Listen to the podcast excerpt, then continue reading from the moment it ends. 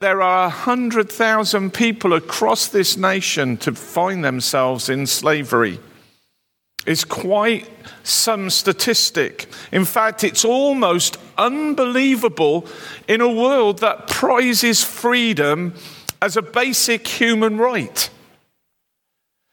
The dictionary defines slavery in this way it says you can describe someone as a slave when they are completely under the control of another person or a powerful influence. Collins Dictionary.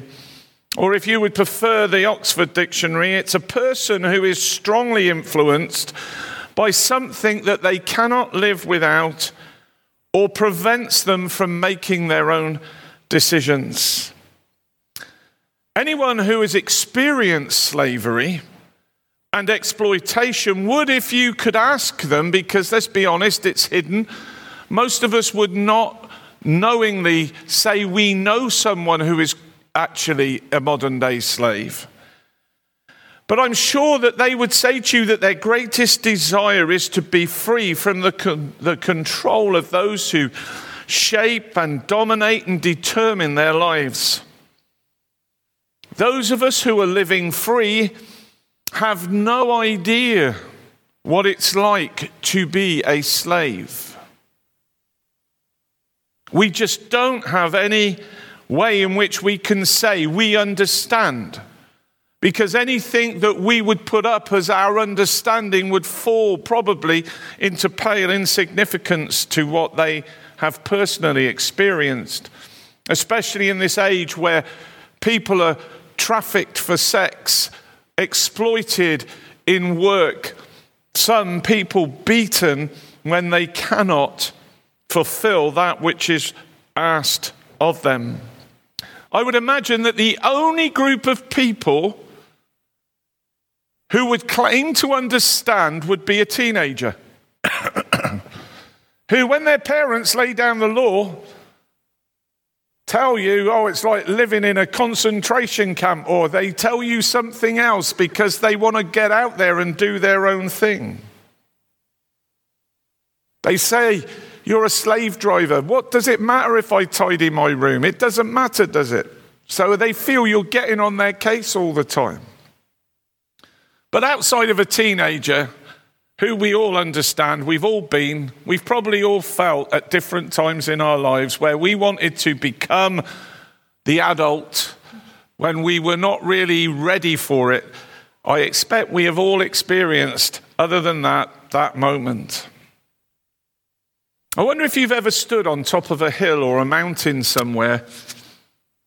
And in a moment, as you stand there, you have breathed in through your nose and you've taken the air where you are stood into your lungs, and somehow, somehow that air you are breathing in seems to be and feels fresher than whatever you have experienced where you live. In fact, it's beyond that. As you breathe it in, it actually feels clean. It feels invigorating. And you think, wow, this is different. If you've ever visited the Alps and done it in the Alps, you will have an even increased experience of that moment. Not because necessarily they're always better at looking after the environment than anybody else, but it's just that mountainous air. Maybe you've been down by the sea and you've breathed in the sea air and what happens? Do you know what happens? You breathe in, I'm told, I'm not a scientist, but you breathe in ions, not ions, I R O N S. I think it's I O N S, I don't know. You breathe them in. Have you ever come home from the beach and you, you sit down at home and you feel satisfied and tired because you've breathed in freshness? That is what it would be like for someone who is a slave to gain their freedom. Amazing. This morning, just for a few moments, I want us to consider the beauty or the beautiful freedom that Christ has won for us through dying on the cross and rising from the dead. When truly understood, it has a similar effect to that which I've just described. Life begins to feel fresh. We feel clean. We feel invigorated.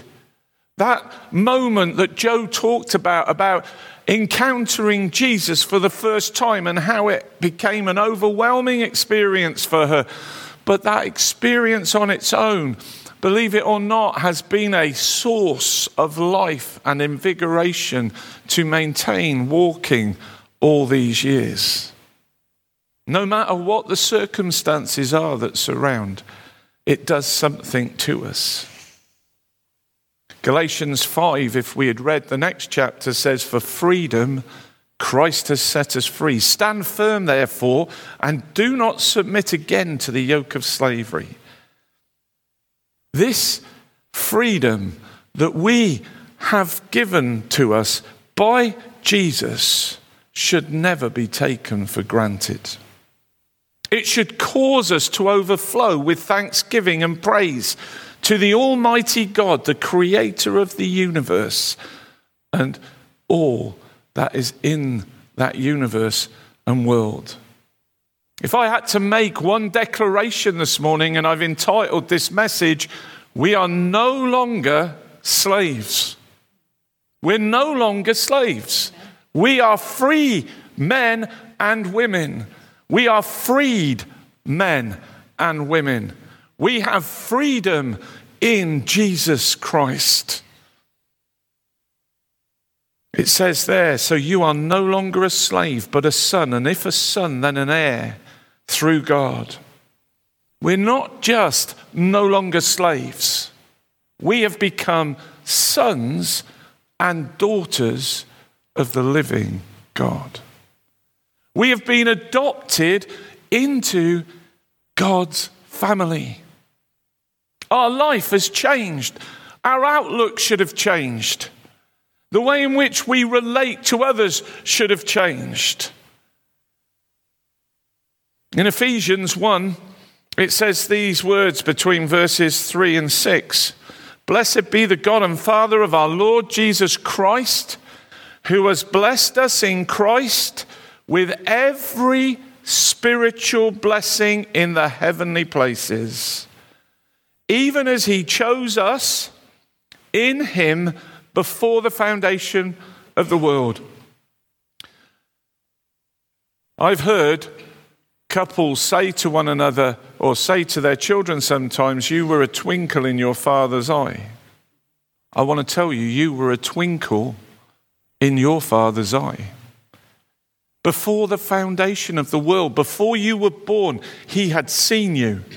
Before you were born, he actually knew who you were. Before you were born, he even knew how your life was going to track out. That's an amazing thing, isn't it? And he still chose us to be adopted into his family. He would know all those times we would reject him. He would know the times that we would struggle with our life. He knows the times where we've wanted to give up, even before they even happened. And he still put his love upon us and chose us. He knew how we would react in those moments in our lives where grief comes in and takes hold of our heart. Grief that sometimes we find hard to shake, and we ask God questions like why. He knew how you would react, He knew the struggles you would have, He knew the doubts that would plague your mind. Does God really exist? If He did, surely this would never have happened. In that marriage breakup or that marriage difficulty, He knows how you cry out to God and you've asked that question, why?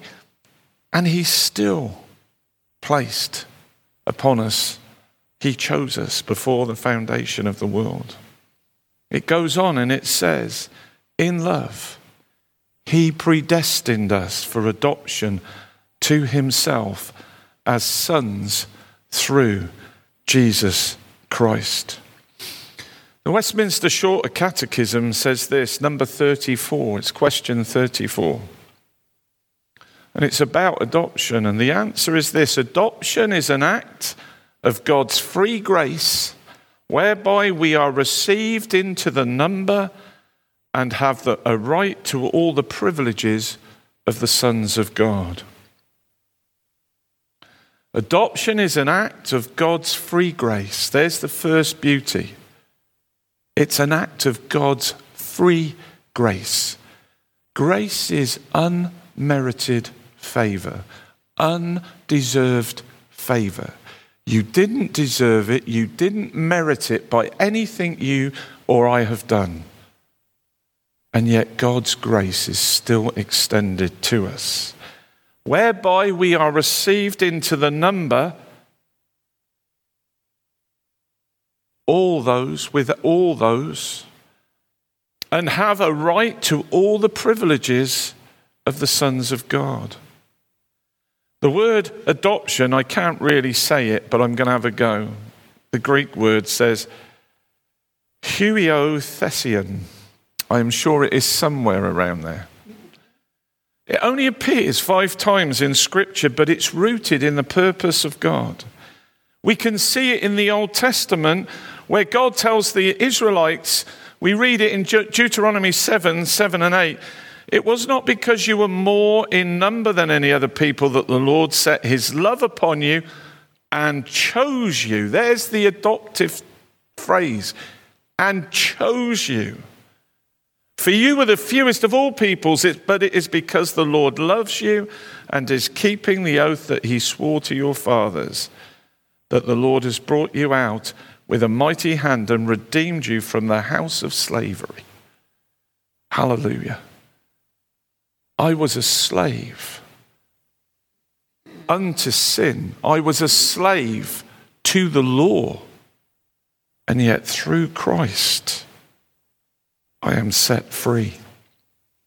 Paul also alludes to this in Romans 9 when he says, They are Israelites, and to them belong the adoption, the glory, the covenants, and the giving of the law. To them belong the adoption. We are adopted. God wants a people, a family after himself. This theme is woven into the fabric of the New Testament, the Old Testament, New Testament theology. It's closely connected to justification, which is the action of declaring or making people righteous in the sight of God and to sanctification, which means the action of making or declaring someone or something holy. The meaning of adoption goes far beyond both of those great doctrines of the Christian faith. It's a term of both privilege and identity. Adoption introduces us to the true quality of what Jesus provides in salvation and expresses who it is that enjoys those blessings. God sent forth his Son, born of a woman under the law, to redeem those who were under the law, so that we might receive adoption of sons. Obedience to the law would never have made us sons and daughters of God. Never. It wouldn't matter how hard we tried it just would not have worked. We would have been lost. Trying so hard and failing always. There is something, and I, I know that I'm an earthly parent, and so I can't totally say because I feel this, then I'm saying God feels this. But I don't understand that God would feel any different about children that are adopted into his family as I do about children that I have had. I think for me, I love my kids. My kids don't always do things right. And I don't just mean they don't do what I want them to do or think they should do, because they're, they're, they're people in their own right. You know, 41 is my oldest. So, you know, I'm not trying to live their life for them.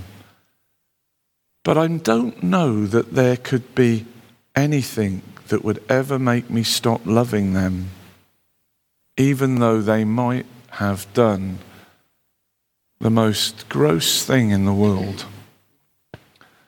Liz and I, when we, we were involved in a business that ran a Christian day school, and we had someone who used to come in and dish up lunches.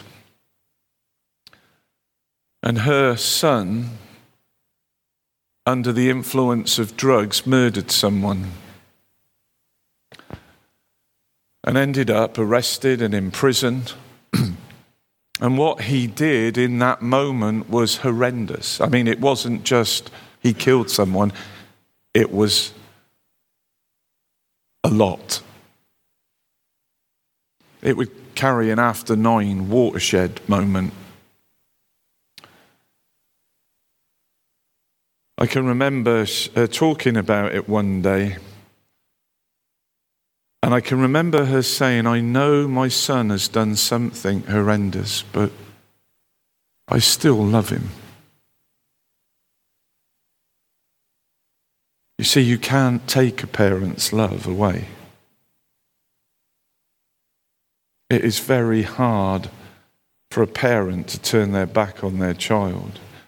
Even sometimes when we do things that we know, instead of dealing with the issue, actually allows the issue to continue. The times we might bail out our children when they get themselves into financial difficulty and there comes that point where sometimes you wonder are they just using me as a bank account? And you say, and you, sometimes you get upset about it and you say, well, that's it. If you come again, don't expect to get a thing. You've got to learn to stand on your own two feet. And then what happens? A few months go by because they don't phone you for that length of time. They give you an opportunity to calm down. And then that text comes through and hits the phone. Can I borrow 50 quid? And you might even react again. But guess what? So many of us will still give that 50 quid. See, we love our kids. God loves us. In the Old Testament, sonship is tied up with family, identity, and vocation and so is ours. Us being sons and daughters of the living God is all tied up with family identity and vocation.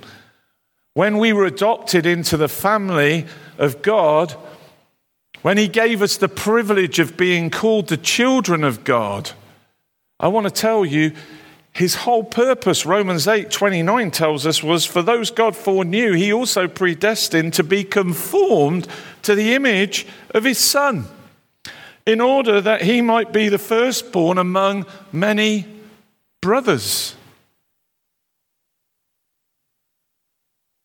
We are going to take on the family identity. Have you noticed the way your kids actually reflect sometimes bits of you? I remember preaching one day in Plymouth Christian Centre and as I stood there, I held my hands like this as I was preaching, and all I could see in my eye gaze was not the congregation, but was my hands. They were my dad's hands. That was exactly how my dad held his hands. It was such a profound moment for me. I stopped speaking.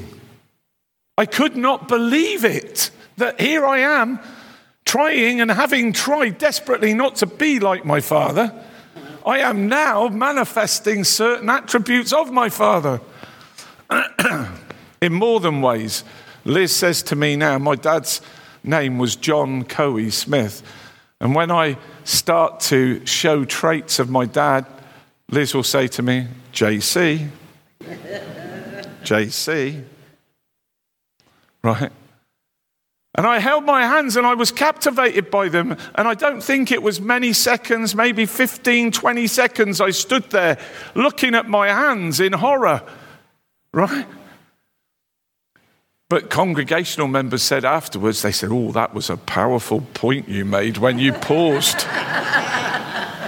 it was pure chance or God given, one of the two. You choose.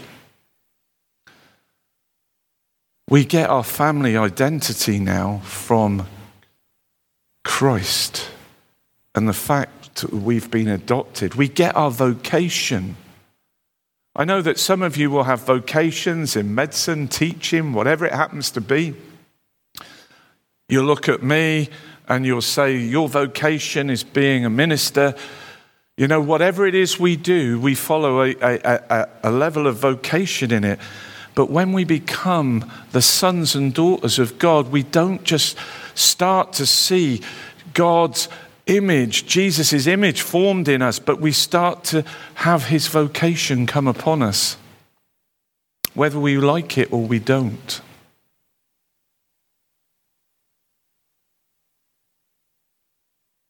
This passage of Scripture in Galatians 4 tells me very clearly I am not a slave, I am a son, and therefore I am going to bear my Father's image. And where Jesus comes when he returns and he does not find the, his image imprinted in our lives, as difficult as we might find this statement I'm about to make, we know he separates the sheep from the goats. To one he says, blessed. To the other, he says, cursed.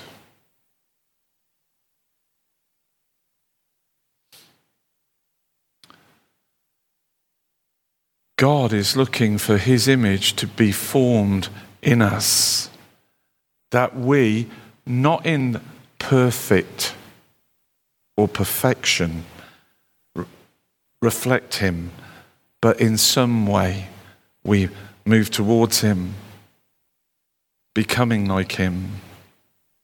So, these are the blessings you've got. I'm going to have to finish next week, but I will read you the blessings as far as Ephesians says.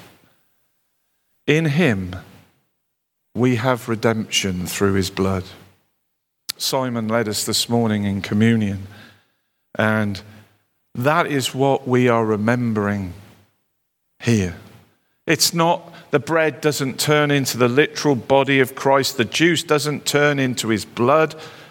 But the reality is, we remember that we were bought with a price and it cost Jesus his life.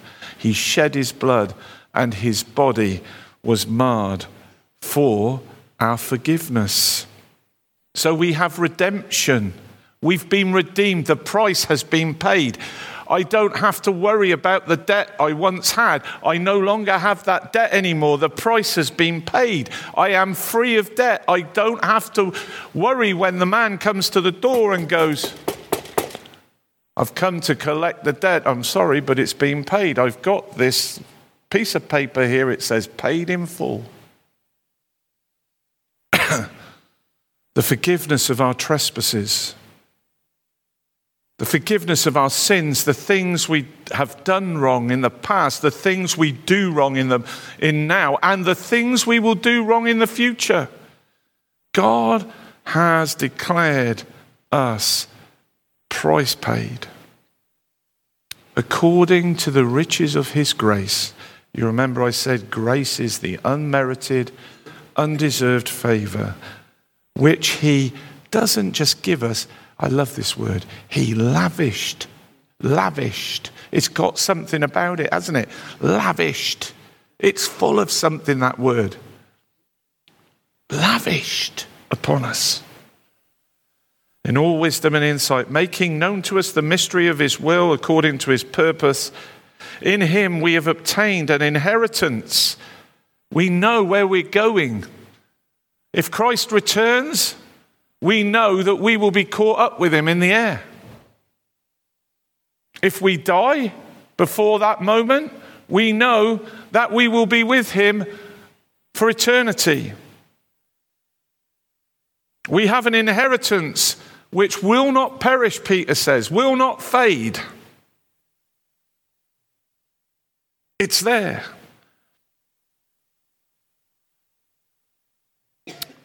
We have a hope. We have a guarantee given to us in the Holy Spirit. We have something so valuable. You know, there's, a, there's one diamond in the Queen's, the past Queen's crown that was discovered by pure chance. This is an illustration I've read, so it might be true, it might not, but I'm going to use it anyway. But I read this illustration. And that diamond, which I can't remember how many carats it is, but it is huge. And it's all, it's, they would say, almost priceless, was a doorstop in a mine until somebody looked at it and thought, I think that might have something in it. I don't know enough about diamonds to tell you how they do them, so. But it was discovered by chance. Somebody using it who, as just a, for this purpose, when it contained something that became priceless. Never allow ourselves to use our salvation as a doorstop and devalue what it is we have actually received a priceless gift. A priceless gift. We are sons of God, image bearers of Him. Image bearers of Him. Being adopted into God's family as, as Newton wrote in the late 1700s Amazing Grace, how sweet the sound that saved a wretch like me. I once was lost, but now I am found, was blind, but now I see. The Lord has promised good to me. His word my hope secures. He will my shield and portion be as long as life endures. Yea, when this flesh and heart shall fail, and mortal life shall cease, I shall possess within the veil a life of joy and peace. Let's pray.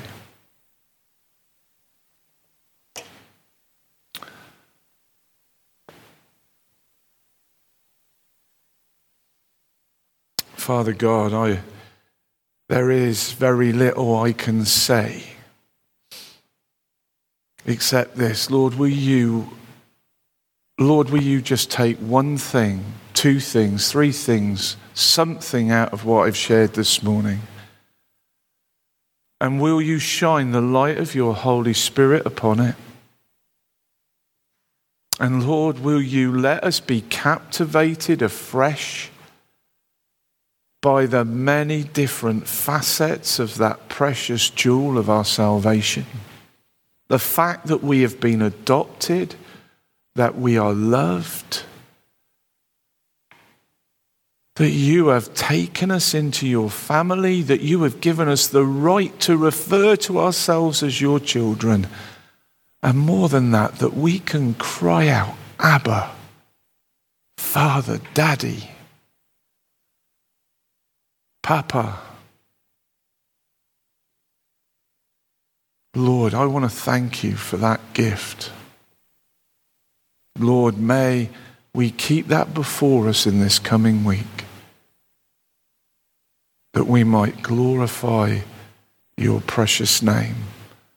And that when we gather, we are not slow to open our mouths to give thanks not slow to lift our voices in praise to you through music and song, that we're not slow at testifying to your goodness and your graciousness in our lives, not based on circumstance, but based on the joy that we are in your family. So, Father, go with us, be with us this week, I pray in Jesus' name. Amen.